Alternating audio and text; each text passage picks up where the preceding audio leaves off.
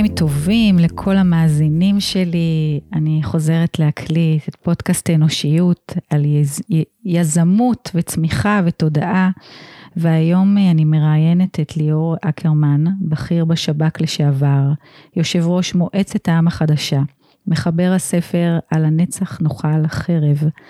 ואיך קוראים לספר השני? הספר השני הוא השליח, השליח. זה בכלל רומן אה, בדיוני ו... אה, אחר לחלוטין, זה מתקשר לסופרמן שדיברנו קודם. אוקיי, טוב, אז אה, ברוך הבא, איזה כיף שאתה פה איתי. תודה לך. ככה, אז יש לנו מלא דברים לדבר ורק חצי שעה. אז בואו נדבר קודם כל על הנושא של אה, אחריות אישית. אתה בעצם 30 שנה בשירות המדינה, בשב"כ, בצבא, עברת דרך הרבה ראשי ממשלה. והחלטת בשנתיים האחרונות להיכנס לעשייה חברתית. אמ, מה המנוע? אה, רק תיקון קטן, בעשייה החברתית אני כבר, אה, אני כמעט מאז פרישתי, לפני תשע שנים אני יושב בהנהלה של ארגון פתחון לב, mm. אני יושב בהנהלה של הקרן לחקר הסרטן בישראל, ואני מאמין שאם אנחנו לא נותנים אנחנו לא מקבלים. והנתינה היא מעבר לעובדה שהיא נותנת לנו ברמה האישית, אם כל אחד מאיתנו היה גם נותן אה, קצת לאיזשהו עניין, היינו נמצאים במקום אחר לחלוטין. אה, העניין שלי בתחום החברתי סלש פוליטי כן. נובע מדאגה לאופן שבו מדינת ישראל מתנהלת לאורך כל השנים. זה היה הבסיס אה, שבעקבותיו שבגללו בעקבות צוק איתן לפני כבר שש שנים הקמנו mm. תנועת, אה, תנועה חברתית מאוד גדולה שנקראה דור בקצה המנהרה שהגיעה בימיה הטובים לכמעט 40 אלף אה, חברים mm-hmm. והיה לנו הד תקשורתי וכתבות בעיתונות וביומני אה, שבת בטלוויזיה. אבל בסופו של דבר זאת הייתה תנועה חברתית. שתנועה חברתית היא יכולה לייצר רעש היא לא מייצרת שינוי אמיתי.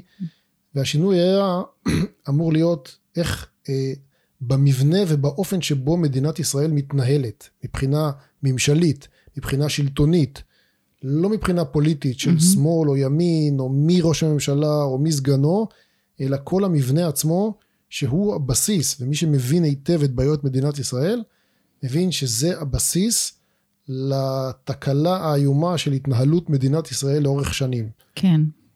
וזה מה שיביא גם לחורבנה בשנים הבאות, אם לא נעשה כלום בנושא הזה. כן, אז כאן אני חוזרת לאחריות האישית ול drive שלך, כי תכלס 30 שנה, שירות המדינה, עבדת קשה מאוד. מה, לא רצית לנוח?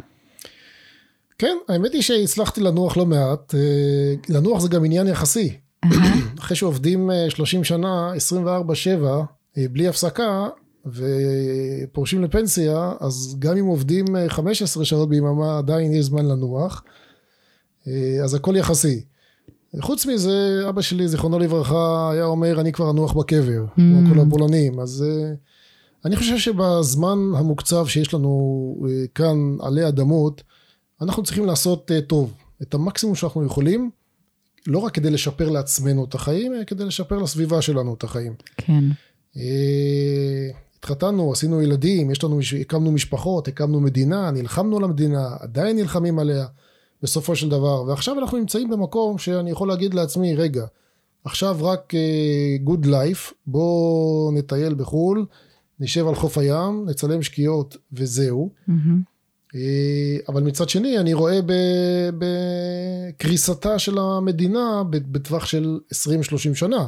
מי שמסתכל ובודק את הנתונים, וכתבתי על זה במשך שנים במעריב ובג'רוזלם פוסט, אה, מבין שזה הכיוון שאנחנו הולכים אליו. ואם רוצים למנוע את זה, אז צריך מה שנקרא להכניס את היד לתוך המרק החם אה, ולערבב בו. אי אפשר להישאר מהצד, אי אפשר להישאר אדישים.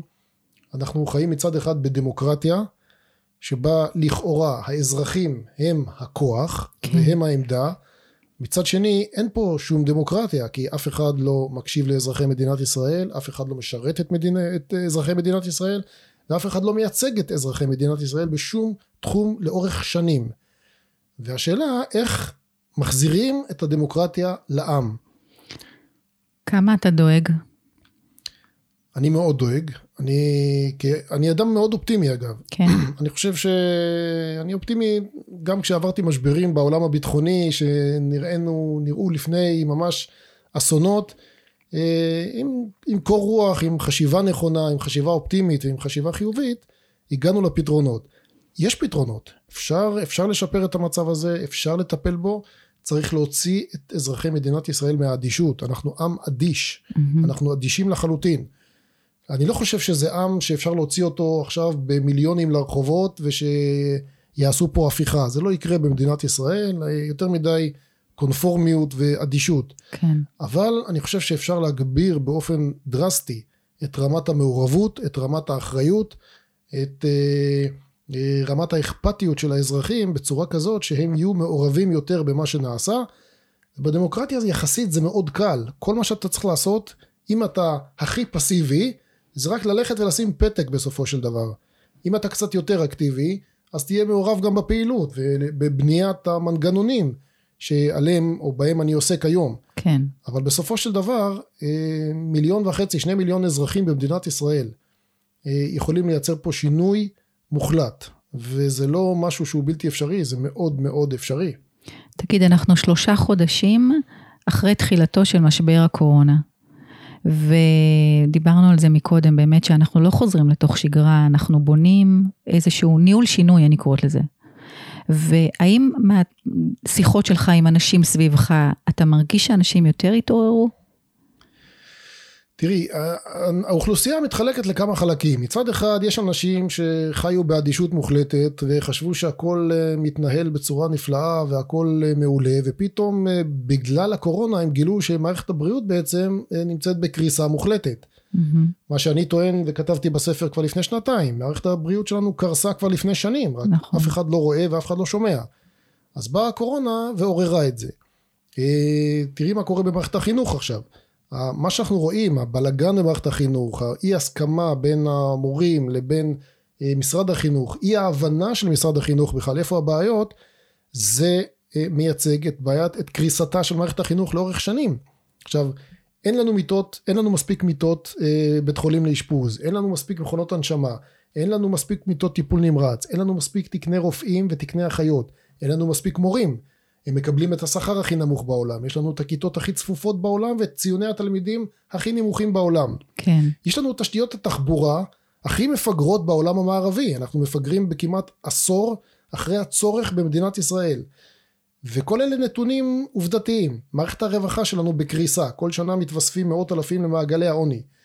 ומישהו שואל את עצמו, רגע, האם משהו, יש משהו משותף לכל התהליכים האלה שמתרחשים? זה לא קשור לשמו של ראש הממשלה או לזהותו. נכון שיש ממשלה מסוימת שמתפקדת ב-13 השנים האחרונות וזה על אחריותה. כן. אבל צריך להבין שהבעיות האלה נוצרו עוד קודם לכן, הם היו גם בממשלות הקודמות, עם מפלגות אחרות, עם ראשי ממשלה אחרים, והן נובעות מהשיטה שבה מתנהלת מדינת ישראל. וזאת שיטה שבה כל שנתיים, כל שנתיים מתחלפת ממשלה. כן. חגגנו עכשיו 72 שנות עצמאות, 35 אה, ממשלות, זאת הממשלה ה-35. וואו. אה, שהוקמה עכשיו. נכון. כן, עכשיו תעשי חשבון, כל שנתיים מוחלפת ממשלה. זאת אומרת, אפס מקצועיות, אפס ניסיון, אפס הבנה, אפס יכולת לבנות איזושהי אסטרטגיה ארוכת טווח בשום תחום. אף נבחר ציבור במדינת ישראל לא חושב בכלל במונחים של עתיד ילדינו, או מה יהיה פה בעוד עשר שנים. הם פשוט חושבים מה יקרה עכשיו, יש לי ממשלה של שנתיים, בואו נעשה מה שנספיק בשנתיים, שזה פחות או יותר כן. לסתום חורים ולכבות שריפות, נגמור ונלך. וככה מתנהלת מדינת ישראל בשיטת הפרטאץ', אין שום יוזמות, אין שום תכנון ארוך טווח, אין שום אסטרטגיות איך משמרים פה את הדור הבא שבורח בהמוניו ממדינת ישראל. ומה שהכי חשוב להבין, שזה בכלל לא משנה מי ראש הממשלה. כי גם אם מחר כל אותם אלה ששונאים לכאורה את נתניהו, ותולים תקוות בזה שמחר יבוא ראש ממשלה אחר, לא ישתנה כלום. כן. ראש הממשלה הבא יחיה באותם אילוצים בדיוק. אז אולי הוא יהיה בלי בית משפט, ואולי הוא יהיה עם ילד שפחות מעצבן, וזה לא רלוונטי בכלל. גם ראש הממשלה הבא, כמו כל ראשי הממשלה לפני כן, יהיה תלוי בשיטה קואליציונית, סחטנית, שמפילה ממשלה כל שנתיים, שלא מאפשרת לה לתפקד, שעולה מיליארדים למשלם המיסים. עכשיו הקימו ממשלה עם 36 שרים מיותרים, 16 כן. סגני שרים וחוק נורבגי עוד יותר מיותר שעולה מיליארדים. אבל הרעיון הזה כבר התחיל הרבה לפני. כן. ובספר אני גם כותב על זה, החזקת הממשלה במדינת ישראל באופן סיסטמטי עולה כשני מיליארד שקלים כל שנה רק על האתנן שמשלמים למפלגות הסחטניות שיושבות בקואליציה כדי שלא יפרקו את הקואליציה. אני לא מדבר על המשרדים שהן מנהלות. עלויות עתק, ואנשים אז, קורסים ברחובות. כן, לגמרי. אז אתה אזרח אה, שמשרת את המדינה הרבה מאוד שנים, ויכול לחיות את חייך, ובכל זאת בוחר למען ילדיך, ובהשראת אה, אביך, להמשיך לשרת את המדינה, ולוקח אחריות אישית ומפנטז. מה הפנטזיה הגדולה? איך אפשר את כל מה שסיפרת לי בחמש דקות האחרונות לש, לשנות? תראי, אני, אני אגיד את זה הכי בקצרה שאפשר לעשות. כן. אה, אני קראתי את אה, כל כתבי הרצל ואת כל הפילוסופיה והחזון של ז'בוטינסקי, ולמדתי את ההיסטוריה של אה, בן גוריון, והבנתי כמה חזון ופנטזיה היה אה, לאנשים האלו. וצחקו עליהם, ואמרו להם אתם חולמים, ולא יקרה, ולא יכול להיות, וזה לא רלוונטי. והנה זה קרה, ויש, וזה נמצא. והם עשו כנראה משהו עוד הרבה הרבה יותר גדול ממה שחשבנו שאנחנו מסוגלים לעשות. כן. אז קודם כל זה אפשרי, הכל אפשרי. והיום זה אפילו יותר אפשרי מאשר היה בעבר, כי יש לנו כבר מדינה. Mm-hmm. יש לנו מדינה, יש לנו מוסדות, יש לנו שלטון, יש לנו גבולות ברורים יותר, ברורים פחות. אפשר לעשות פה שינוי. אבל צריך להוציא את האזרחים מהאדישות, צריך שכל אחד יבין שלהפסיק אה, לקנות את כל, ה, אני קורא לזה הלוקשים שמוכרים לנו, הממשל מוכר לנו לוקשים כדי להחזיק את עצמו. הוא מוכר, לוקש אחד זה שמאל וימין, mm-hmm. לוק שני זה כל אה, איראן על הגדרות וחמאס על הגדרות, כדי לייצר סוג של פחד קולקטיבי שיאחד את העם תחת הממשל. אני כמומחה לביטחון לאורך שנים יודע ואומר בכל הרצאותיי אין על מדינת ישראל איום קיומי חיצוני כבר למעלה מעשור. אין שום איום קיומי ביטחוני שמאיים על מדינת ישראל. ובסוף כל הרצאה אומרים לי, אוקיי, אז מה, מה יש לנו כן? ואז אני אומר, חד משמעי, האיום הקיומי היחידי על מדינת ישראל הוא זה הפנימי. אנחנו עומדים על סיפה של מלחמת אחים, בגלל פילוג, בגלל שיסוע, בגלל שאומרים לנו זה דתי, זה חילוני, זה שחור, זה לבן, זאת אישה, זה גבר, זה ערבי, זה יהודי, כמה שיותר קיצוני יותר טוב. אז זה מלחמת אחים, מלחמת, מלחמות אחים לא נגמרות טוב, לא יעזור כלום. כן. ומושכים אותנו לכיוונים ביטחוניים של ביטחון המדינה במקום להתעסק במערכות האזרחיות שהן קורסות, כולן קרסו לחלוטין, כי אף אחד לא מטפל בהן. והאחריות האישית היא שאזרח יגיד רגע אני יכול לשנות את זה כי זו דמוקרטיה כי בסוף אני זה שהולך לקלפי שם פתק ובוחר בהם כדי שהם ינהלו את המדינה. כן. אבל בסופו של דבר לאורך שנים כל ממשלות ישראל מנהלות רק את עצמן, דואגות בעיקר לאינטרסים של עצמן, ולא דואגות בכלל לאזרחים ששלחו אותם לשם. ולדעתי מה שקרה בממשלה האחרונה מוכיח לזה מעל לכל ספק. אז הקמת את מועצת העם החדשה, מתוך לתת איזושהי פלטפורמה לאזרחי מדינת ישראל, לקחת אחריות ולבוא ולעשות מה? הרעיון הוא להקים שני, שתי פלטפורמות בעצם. Okay. אוקיי. הפלטפורמה הראשונה היא אה, קרקע אזרחית רחבה מאוד מאוד ועצומה, שבה משתתפים כמה שיותר אזרחי מדינת ישראל מכל הסקטורים, מכל ההתארגנויות, מכל העמותות, מכל הארגונים, אה, ואנחנו כבר אה, עשרות אלפים כבר, כבר התחברו לעניין הזה, כדי לייצר סוג של אחדות מול מטרה אחת ברורה, והמטרה הזאת היא לנסות לשנות את מבנה ושיטת הממשל במדינת ישראל, לא את המפלגה שנמצאת בראש השלטון, כי זה לא רלוונטי. Mm-hmm. ואני מסביר גם, גם בספר וגם בפוסטים שאני מעלה, איך זה בדיוק משפיע, ולמה כל מה שקורה במדינת ישראל נובע מבעייתיותה של השיטה ושל המבנה. את השינוי הזה של השיטה והמבנה אפשר לבצע רק מתוך הכנסת. אוקיי. בגלל אה, חוקי היסוד ש, שנמצאים, אבל המבנה של הכנסת, המבנה הקואליציוני, רסיסי מפלגות, לא מצליח לייצר מצב שבו מישהו יוצר דומיננטיות ומצליח או מביא לשינוי. אבל האזרחים, כשהם מבינים, ואם הם יבינו, והם יבינו, שבסופו של דבר הכל נופל עלינו בחזרה, אבל אנחנו בידינו לייצר את השינוי הזה, ונהיה כוח של מיליון או שני מיליון, אגב מספיק כוח של גם מיליון שמונה מאות, אבל שני מיליון אזרחים mm-hmm. שמבינים שהם בידיהם אה, אה, לבצע את השינוי, ומחר ילכו וישימו פתק מסוים, ולא משנה כרגע מה יהיה כתוב בו, כן. בזה הם חוללו את השינוי הגדול, הם השיגו דומיננטיות ברשות המחוקקת, הם השיגו דומיננטיות ברשות המבצעת, ואם משעינים את זה על פלטפורמה שמייצרת גם ייצוגיות, מפני שהיום אף אחד לא מייצג בממשל את אזרחי מדינת ישראל, אף אחד, הם מייצגים רק את עצמם. כן. אבל אם הממשל הזה ממשיך לייצג את האזרחים באמצעות פלטפורמות דיגיטליות ומשאלי עם, ו- וגם אחרי שהוא נבחר ויושב שם, הוא עדיין מקשיב למה שלאזרחים יש לומר, ומקבל החלטות בהתאם, זה נראה אחרת לגמרי. ממשל כזה, שמשיג רוב, א', אה, הוא ייצוגי, ב', הוא מייצר שקיפות, ג', הוא מייצר יציבות לאורך זמן, עם אפשרות לבנות תוכניות ארוכות טווח ולבנות את כל המערכות האזרחיות מחדש, מה שהיום בלתי אפשרי. ולכן הפלטפורמה האזרחית הרחבה היא מאוד מאוד חשובה. הפלטפורמה השנייה שאנחנו בונים היא מועצת העם עצמה, שהם הפורום, הוא הפורום של האישים אה, מובילי הדעה או מובילי העמדה או, או אנשי החוכמה בתחומם שיובילו את תחומי העשייה השונים וכאן הכוונה אה, לשים אנשים שהם באמת המובילים בתחומם, אנשים שלא מבחינתי נגועים, שוב במרכאות, בפוליטיקה, לא נגועים כמובן בפלילים, לא נגועים בערכים, אגב כל אחד שנכנס אלינו מתחייב וחותם על הצהרה שהוא לא מייצג שום אינטרס זר, לא מייצר מפלגה, לא מייצג מפלגה, אה, אה, יהיה נאמן לעמדות אזרחי מדינת ישראל שבוחרים בו ופועל רק לטובת מדינת ישראל.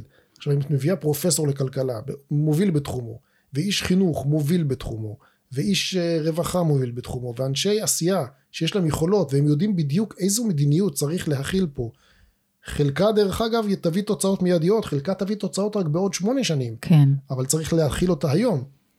ואז האזרחים אומרים, רגע, מצד אחד יצרנו כוח גדול, מצד שני, הנה, יש לנו פה אנשים שיכולים גם לעשות את השינוי הזה, וזה לא חבורת אה, רמטכ"לים שהגיעה out of nowhere ומבטיחה לנו הבטחות, אלא זה אנשים עם קבלות. אני חושב שזה מה שיכול לייצר את המהפך, וצריך, זה צריך לקרות רק פעם אחת. כן. פעם אחת. פעם אחת שהאזרחים יעשו את השינוי הזה, זאת המהפכה החבר... האזרחית שאנחנו מובילים. המהפכה האזרחית, המושג הזה שאני משתמש בו, זה לא לעלות עם גרזנים וקלשונים על הכנסת, אלא לעשות מהפכה אזרחית דמוקרטית. בעזרת המודעות, בעזרת התודעה, ללכת ולייצר את הכוח הפוליטי הגדול ביותר שנבנה במדינת ישראל, והוא כוח של האזרחים. שהוא בעצם לשנות את המבנה של הכנסת, ולשים בתוך עמדות המפתח בעלי מקצוע על פי מומחיות. נכון, כדי שמדינת ישראל תתפקד כמו מדינה מערבית נורמלית, ותיתן פתרון לכל הבעיות, א', צריך לעשות הפרדה בין הרשויות, היא לא קיימת היום. כל חברי הרשות המחוקקת שהיא הכנסת, הם משמשים כחברי ממשלה שהיא רשות מבצעת. כן. הם מתערבבים. שתי, הרש, שתי הרשויות האלה לא מתפקדות לחלוטין בגלל כל הסיבות שאמרנו ולכן הרשות השופטת מתערבת בהחלטות ניהוליות אה, פוליטיות שזה ממש עירוב של רשויות. הכנסת, הממשלה בנויה מעשרות שרים מיותרים. ממשלה במדינת ישראל לא צריכה להיות עם יותר מבין 12 ל-15 שרים לכל היותר. ראש ממשלה צריך לתפקד שמונה שנים, שתי קדנציות, לא יותר, וללכת הביתה, כמו בכל מדינה מתוקנת אחרת.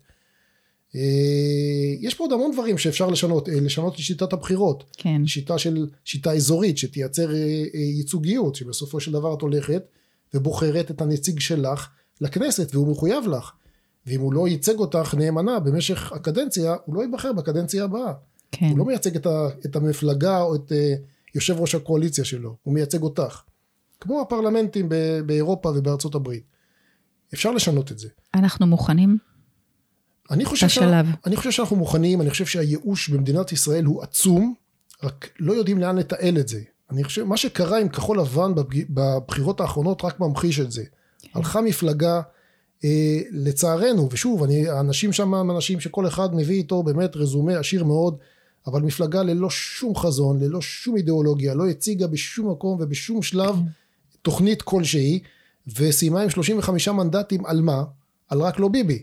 נכון. זה הכל. ובסופו של דבר, מה שהיה ברור שיקרה, התפרקה מיד ברגע שהיא הצליחה להשיג עמדות מפתח, כבשה 15 או 16 או 18 משרדים, כל אחד יש לו ג'וב עכשיו, וזהו, ופה זה נגמר. וזה נגמר כל ההבטחה הגדולה. ועדיין עם הכלום ועם אפס אידיאולוגיה, 35 מנדטים רצו והצביעו למפלגה הזאת. זה מראה על גודל הייאוש של אזרחי מדינת ישראל. כן. והייאוש דרך אגב הוא ייאוש של יהודים, של ערבים, של דתיים, של חילוניים, הוא ייאוש של כולם. ואני מאמין שאם נשים אג'נדה נכונה ומדויקת, שיהיה ברור מהי, והיא תהיה חלופה ואלטרנטיבה לא לביבי, אלא למבנה הממשל שקיים היום, ואנשים יבינו שזה העתיד של מדינת ישראל, אפשר לחולל פה מהפכה. אוקיי. כשהמהפכה הזאת תתחולל, מה יקרה? מה יתאפשר אחרת? מה שיתאפשר זה שקודם כל יהיה פה, יהיה פה ממשל. אה, אגב, יש היום גם דיונים אם צריך מוסד נשיאות, לא צריך מוסד נשיאות. מוסד הנשיאות אגב עולה לנו כמעט 100 מיליון, בין 60 ל-100 מיליון שקל בכל שנה. תשאלי אותי מה הוא עושה, לא יודע, אבל זה פחות חשוב. תהיה פה אה, קודם כל ממש, כנסת שנבחרת בבחירות ייצוגיות, אזוריות, יחסיות, שמייצגות את האזרחים, ונציגים בכנסת שממשיכים לייצג את האזרחים גם תוך כדי כהונתם לאורך כל הקדנציה ומחויבים להם, זה דבר אחד. יהיה פה ראש ממשלה שנבחר בבחירות אישיות לארבע שנים מלאות. once הוא ראש ממשלה, כמו נשיא ארצות הברית, כמו במדינות אחרות באירופה, יש לו ארבע שנים לעבוד, ובסבירות גבוהה, אם הוא עשה את מלאכתו באופן סביר, יש לו עוד ארבע שנים. מה שמאפשר לו מלכתחילה, מ-day one, כן. לתכנן שמונה שנים קדימה אסטרטגיה, ולא שנה, שנה וחצי כמו היום. ואז הבן אדם בא ואומר, אוקיי, יש לנו ממשלה צרה של 15 שרים, לא צריך יותר מזה, מקצועיים, כל אחד בתחומו, כל אחד מחויב לבנות אסטרטגיה קדימה כדי לשפר את מצב מדינת ישראל. הכל מתנהל בשקיפות, הכל מתנהג, מתנהל עם ייצוגיות, כלומר לעם יש עדיין say מה לומר, יש משאלי עם בנושאים אסטרטגיים וחשובים, חוזרים אל העם ושואלים אותם. אה, ואז כנסת כזאת, שהיא גם ייצוגית, והיא נפרדת מהממשלה, שהממשלה היא מקצועית, עם אנשי מקצוע שמובילים את התחום שלהם וחושבים קדימה כמה שנים, וראש ממשלה שיש לו משימה, הוא יודע מצד אחד שיש לו שלטון יציב שלא נופל כל שני וחמישי, יש לו שמונה שנים לעבוד, שזה מעולה כי הוא יוצר אסטרטגיה, אבל שם זה נגמר, הוא לא יכול להמשיך לנצח, mm-hmm. ואז באים כוחות אחרים. אנחנו נחסוך מיליארדים, לא תהיה לנו מערכת אה, פוליטית סחטנית של קואליצ, קואליציות אה, רעועות שמתפרקות כל שנתיים, יהיה לנו ממשל מקצועי שחושב קדימה לאורך שנים, תהיה לנו כנסת ייצוגית שמטפלת בצורכי האזרחים ולא בצרכים של עצמה, ושינינו את הכל. ביום שיצרנו את השינוי הזה, יצרנו בעצם פה ממשל שהוא יציב, שהוא רואה לאורך זמן, שהוא יכול לחשוב אסטרטגית, שהוא יכול לחשוב על טובת האזרחים, ושהוא מבין שיש לו פג תוקף בתום שמונה שנים. זה הזמן שיש לו, זה מה שהוא עובד, אחריו יבוא מישהו אחר. והוא לא עוסק בהישרדות של עצמו, כן. ובהמשך קיומו, אלא בטובת העם. זאת המהפכה האזרחית האמיתית, ואת זה אנחנו יכולים לעשות.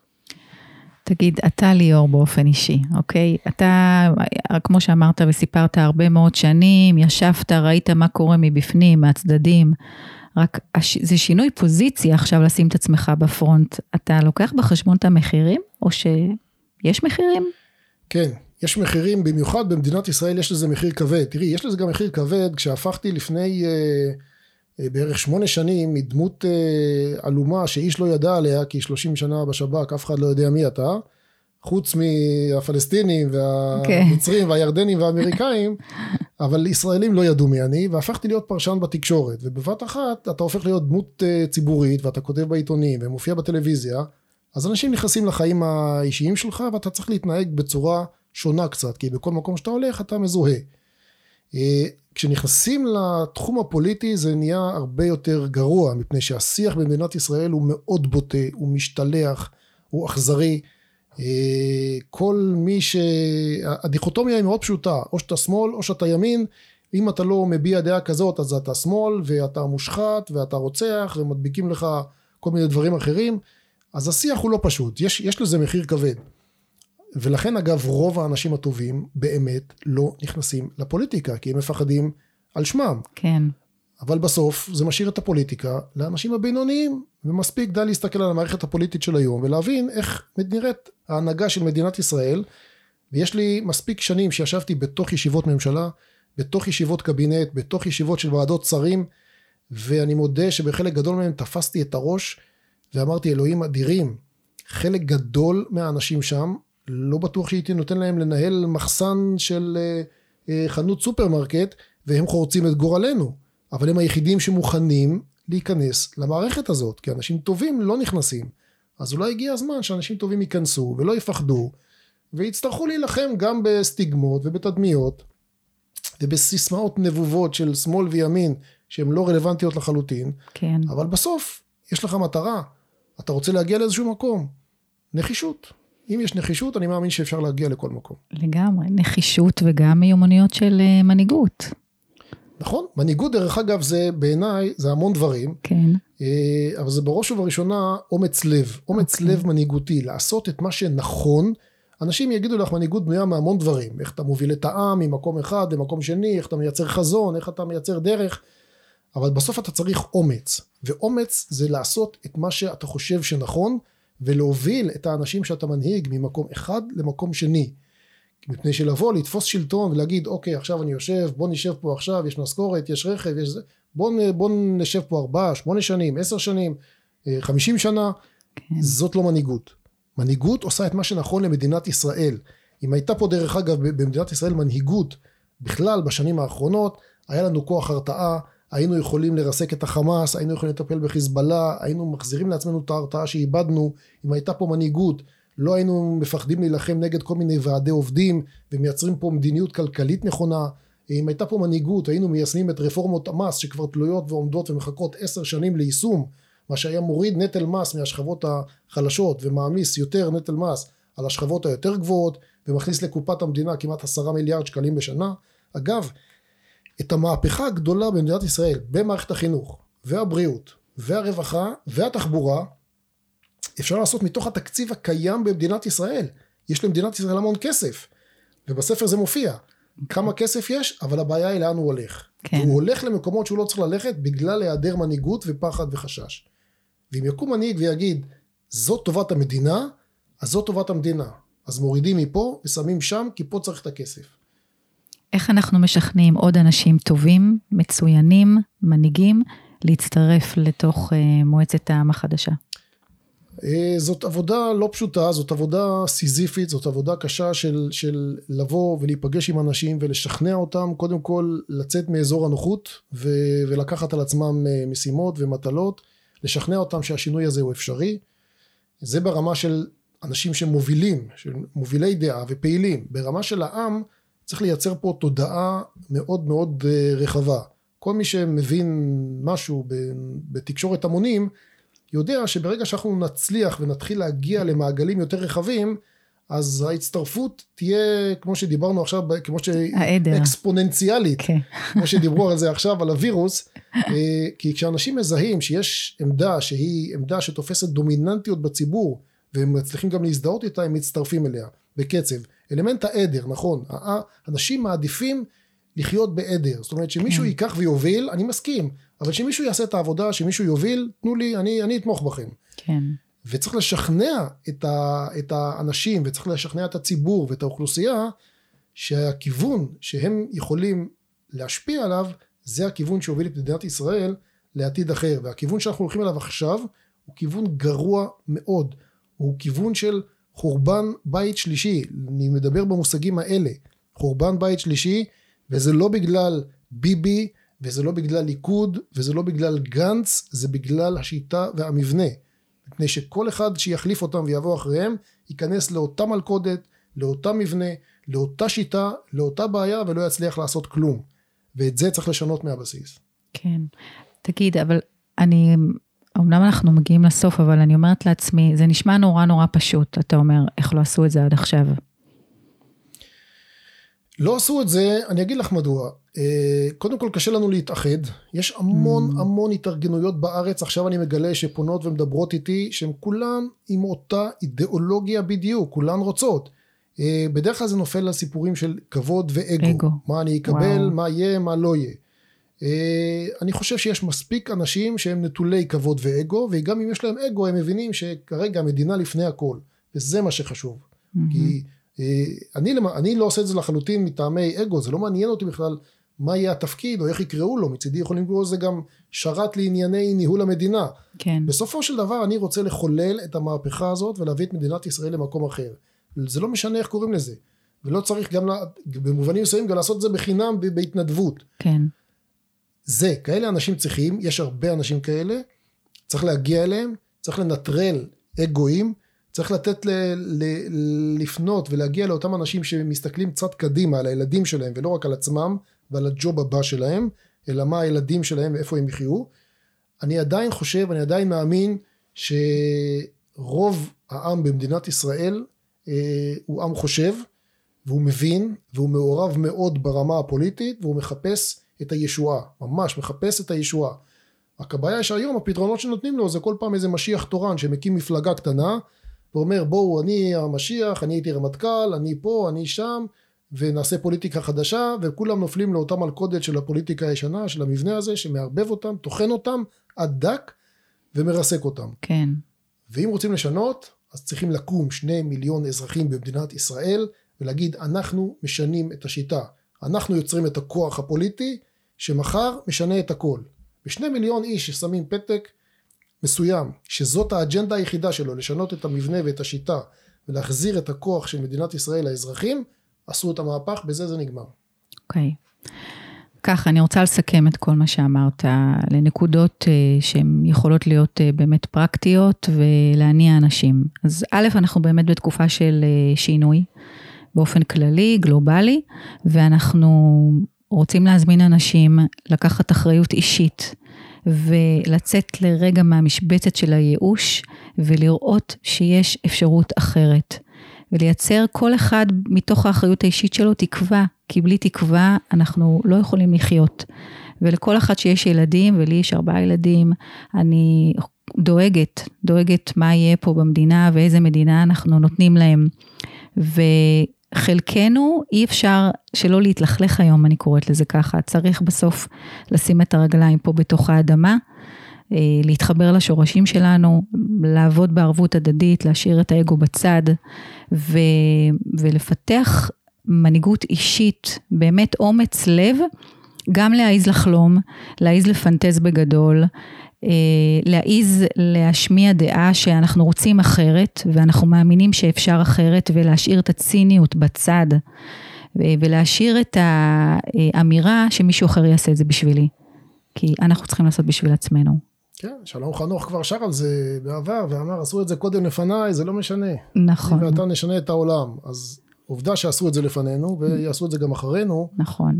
רק כדאי שזה יקרה בתור שלנו. כן, ו- ואני חושבת שבאמת הקורונה הזאת יש לה משמעות הרבה הרבה יותר רחבה, ומבחינתנו יש לנו פה הזדמנות אדירה אה, עם כל הקלישאות של לא לבזבז את המשבר הטוב הזה אלא לצמוח ממנו, וביחד, אני חושבת שהכוח של הביחד הוא, הוא, הוא אדיר והוא משמעותי שלנו כעם. נכון, ומה שחשוב מאוד להבין, העם בגלל התסכול שלו, יש לו נטייה לרוץ ולהפגין בכיכרות ובצמתים ובכל מיני מקומות, ולחשוב שהוא קיבל כתבה או סקירה בטלוויזיה, הנה הגענו והשגנו את מה שרצינו. לא, לא השגתם. האינטרס של הממשל הוא שכמה יותר קבוצות כאלה יצאו ויפגינו. זה משרת בסופו של דבר את הממשל כי זה מפלג אותנו. הרעיון הוא להימנע מזה ולחשוב יותר קדימה. צאו מההתעסקות הזאת שמעסיקים אתכם עכשיו בכל מיני קונספירציות על G5 ועל קורונה מהונדס ועל ביל גייטס ואני רואה את הרשתות כן. ואני פשוט נדהם כן. במה מעסיקים את העם ואם זה לא עובד אז מפחידים אותם שהאיראנים על הגדרות הכל בשביל להסיט את העם מהמקום הכי חשוב, איפה הבעיות האמיתיות. ואם נבין איפה הבעיה האמיתית של מדינת ישראל, בקריסת המערכות האזרחיות שלה, שנובעות משיטה פוליטית גרועה מאוד, ושהעם יכול לשנות את זה, זה הבינגו. זה מחובר uh, לכל תפיסת הייעוד שלך, העשייה הזאתי, בהקשר למה שסיפרת שעליו בעצם גדלת, ועל העבודה שלך והעשייה שלך בתוך השירות המדיני-לאומי. אני מניח, תראי, אני לא עסקתי לאורך השנים במה הסיבות שהביאו אותי לשרת את מדינת ישראל 30 שנה, חמש שנים בצבא קבע ו-25 שנים בשב"כ. אבל אני חושב שכשזקנתי, מה שנקרא, אני חושב שזה יותר חלחל, והגעתי למסקנה שאבי נלחם, שרד שנה בבירקנאו את הזוועות של הנאצים שהרגו מול פניו את אבי ואת אמו. ושרד עוד אה, שנה בבריחה ומרדף בתוך אירופה בשביל להגיע לארץ באופן לא חוקי. ושרד עוד חצי שנה במחנה מעצר של הבריטים שממנו ברח. ושרד שתי פציעות קשות מאוד בפלמ"ח כשהוא נלחם על מדינת ישראל והמשיך לשרת את מדינת ישראל. ובסופו של דבר בשביל מה כל הדבר הזה בשביל מה נלחמנו? בשביל מה ז'בוטינסקי אה, הביא חזון והרצל את מדינת היהודים? בשביל מה בן גוריון הכריז על אה, מגילת העצמאות אם בסופו של דבר אנחנו מרימים ידיים ומוותרים על זה. כן. אז אסור לנו למען ילדינו, כי הילדים שלנו לא תהיה להם מדינה לגדול בה בעוד 30 שנה, וזאת האחריות שלנו היום. איך מצטרפים פרקטית? פרקטית, אנחנו אה, בהיבטים הלוגיסטיים אה, פתחנו שני עמודים, יש גם קבוצה ויש גם עמוד בפייסבוק של אה, מועצת העם החדשה של האזרחים, קל מאוד למצוא את זה. אנחנו שם מעלים את כל הפרטים, את אה, כל, בקרוב מאוד יהיה גם אה, אתר אה, אינטרנט, כל מי שרוצה ויכול לפנות דרך העמוד של המועצה אלינו ולקבל מייל גם עם פרטים נוספים ולהצטרף ולהתנדב ולהיות או פעיל או רק תומך. בהמשך כשיהיה אתר גם נתחיל לנהל את הרישום הזה בצורה מסודרת ונתחיל להעביר גם הרצאות וכנסים וחוגי בית בתחום הזה. אה, במקביל אנחנו בונים את מועצת העם כמו שאמרתי קודם ושתי הפלטפורמות האלה ביחד של ההצטרפות האזרחית המון סקטורים וארגונים מצטרפים אלינו אה, אם זה העצמאים ואם זה כל מיני גורמים אחרים שנלחמים כמעט על אותם דברים mm-hmm. אבל מבינים שרק באיחוד כוחות אה, נוכל להביא לתוצאה זאת הדרך בעצם זאת מצוין. הדרך. איפה אתה בעוד שנה וחצי? תלוי במה שיקרה במערכת הפוליטית, אבל אה, בוא נגיד בהנחה שעוד שנה וחצי תהיה, יהיו פה בחירות, ואני חושב שכל מי שעיניו בראשו מבין שעוד שנה וחצי במקסימום, לכל היותר יהיו פה בחירות, אה, אז אנחנו צריכים להיות, הפנטזיה שלי, כן. שכן, כבר בעוד שנה וחצי יהיו שני מיליון אזרחים ישראלים שיבינו אה, ויהיו מוכנים לעשות את מה שצריך לעשות כדי לייצר את השינוי, ואם הם יעשו את זה, אז בעוד שנתיים יש לנו פה מדינה חדשה לחלוטין. אינשאללה, מהפה שלך, למעלה פה מעל העצים. כן. טוב, אני ממש נהניתי במודע, ואנחנו נשים קישור גם לקבוצה, אה, לגמרי מחוברת אה, לחזון ולחלום. פנטזיה, אני גדלתי פה, סיפרתי לך את הסיפור של היער, אבא כן. שלי הוא פנטזיונר רציני. ומממש, אז אני לגמרי מאמינה בזה ומזמינה את כל מי שהקשיב לנו להעביר את זה הלאה.